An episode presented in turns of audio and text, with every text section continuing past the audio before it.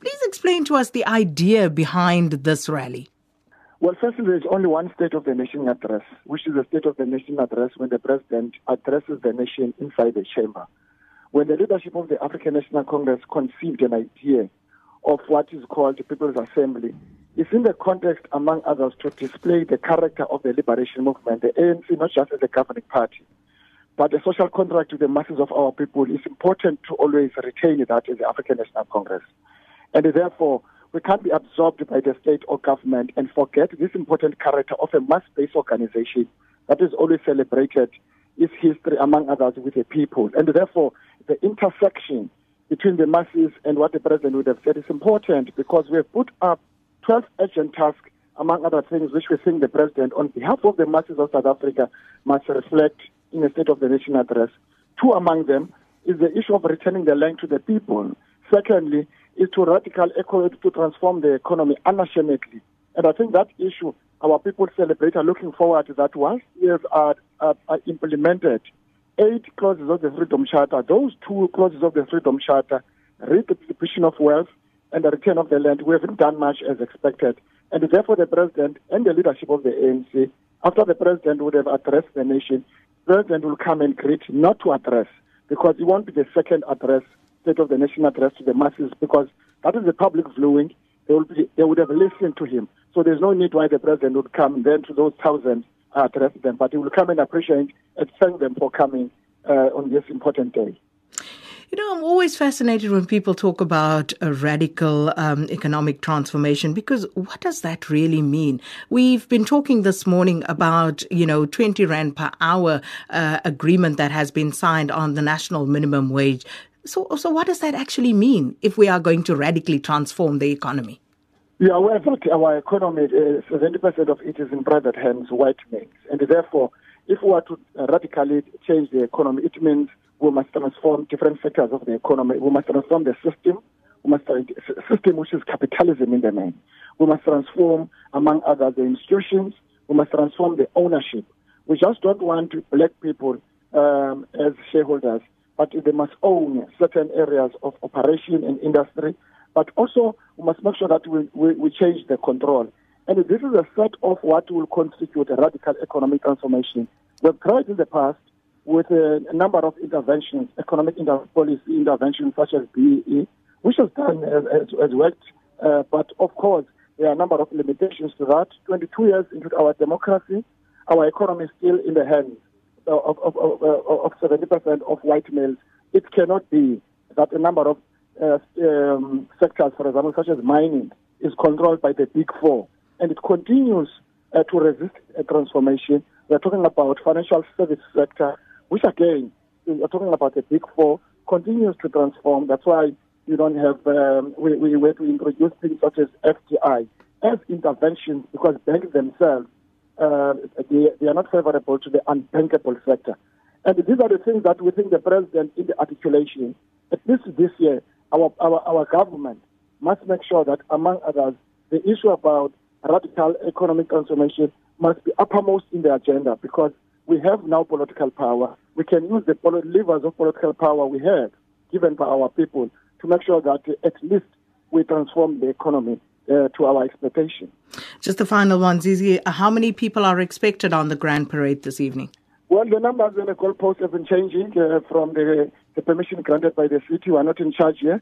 It was from 15,000 to 20,000 to 25. This morning we're told we can only have 10,000. But we'll leave whatever we're given by the city because we're not in charge. But we have been given Grand Parade.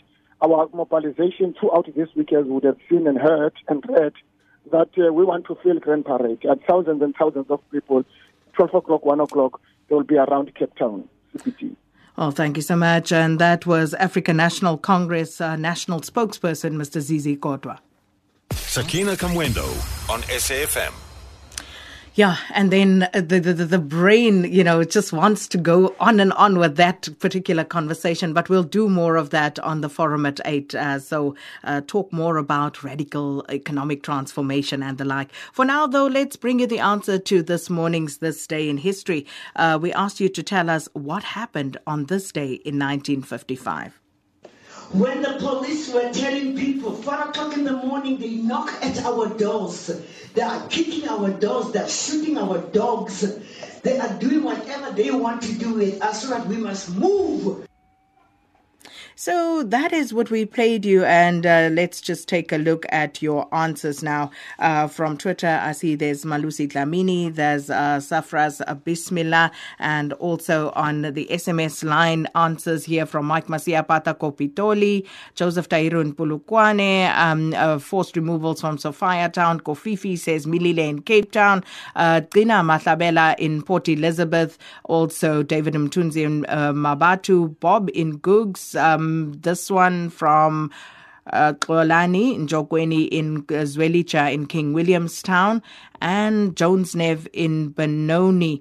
Um, those the answers that I can see. Also, one here from um, Matume Mabeba uh, from um, Buluzi. So, everybody got it right this morning. It was easy enough. So, here's the official answer. Um, that was, of course, uh, the answer to today is that it was Sophiatown residents who were forcefully removed to Soweto.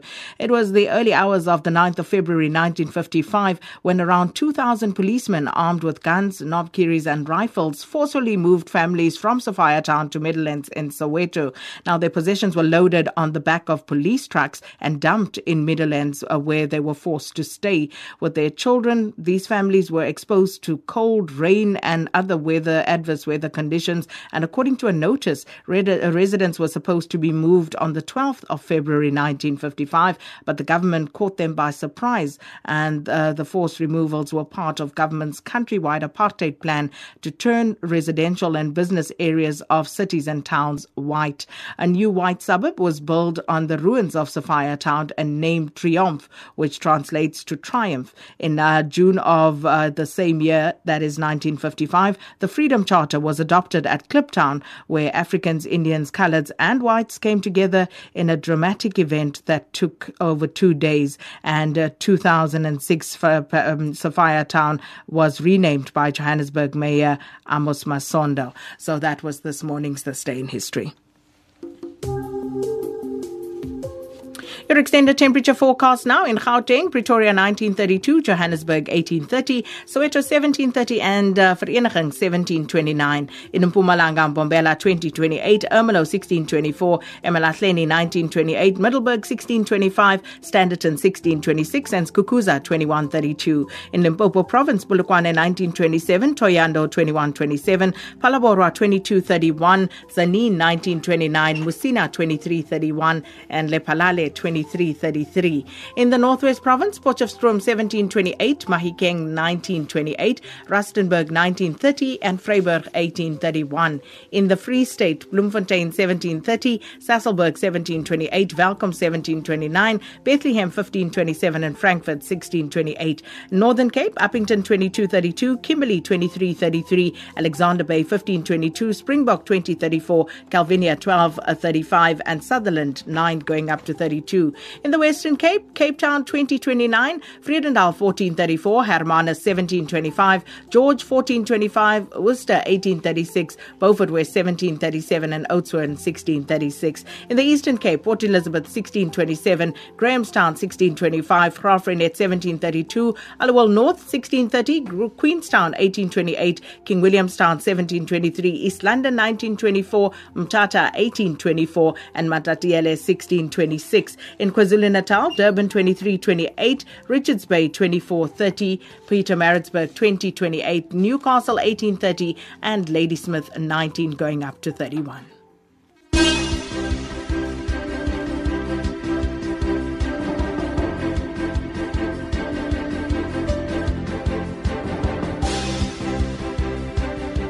After 7 o'clock. It's Thursday, the 9th of February 2017. Good morning. Welcome to the second hour of AM Live on South Africa's news and information leader SAFM, coming to you from Cape Town this morning. I'm Sakina Kamwendo. Now, coming up on the show this hour.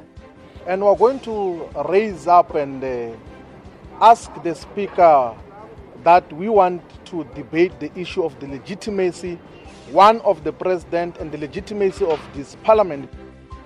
The economic freedom fighters say they will not allow President Jacob Zuma to deliver the State of the Nation address today and I don't have pressure because I don't allow pressure to rule me. But what is important is that there is a work that should be done for the nation. And those, no matter who they are, they must know that the nation is expecting the president to speak. Uh, how you feel about the president is a different matter.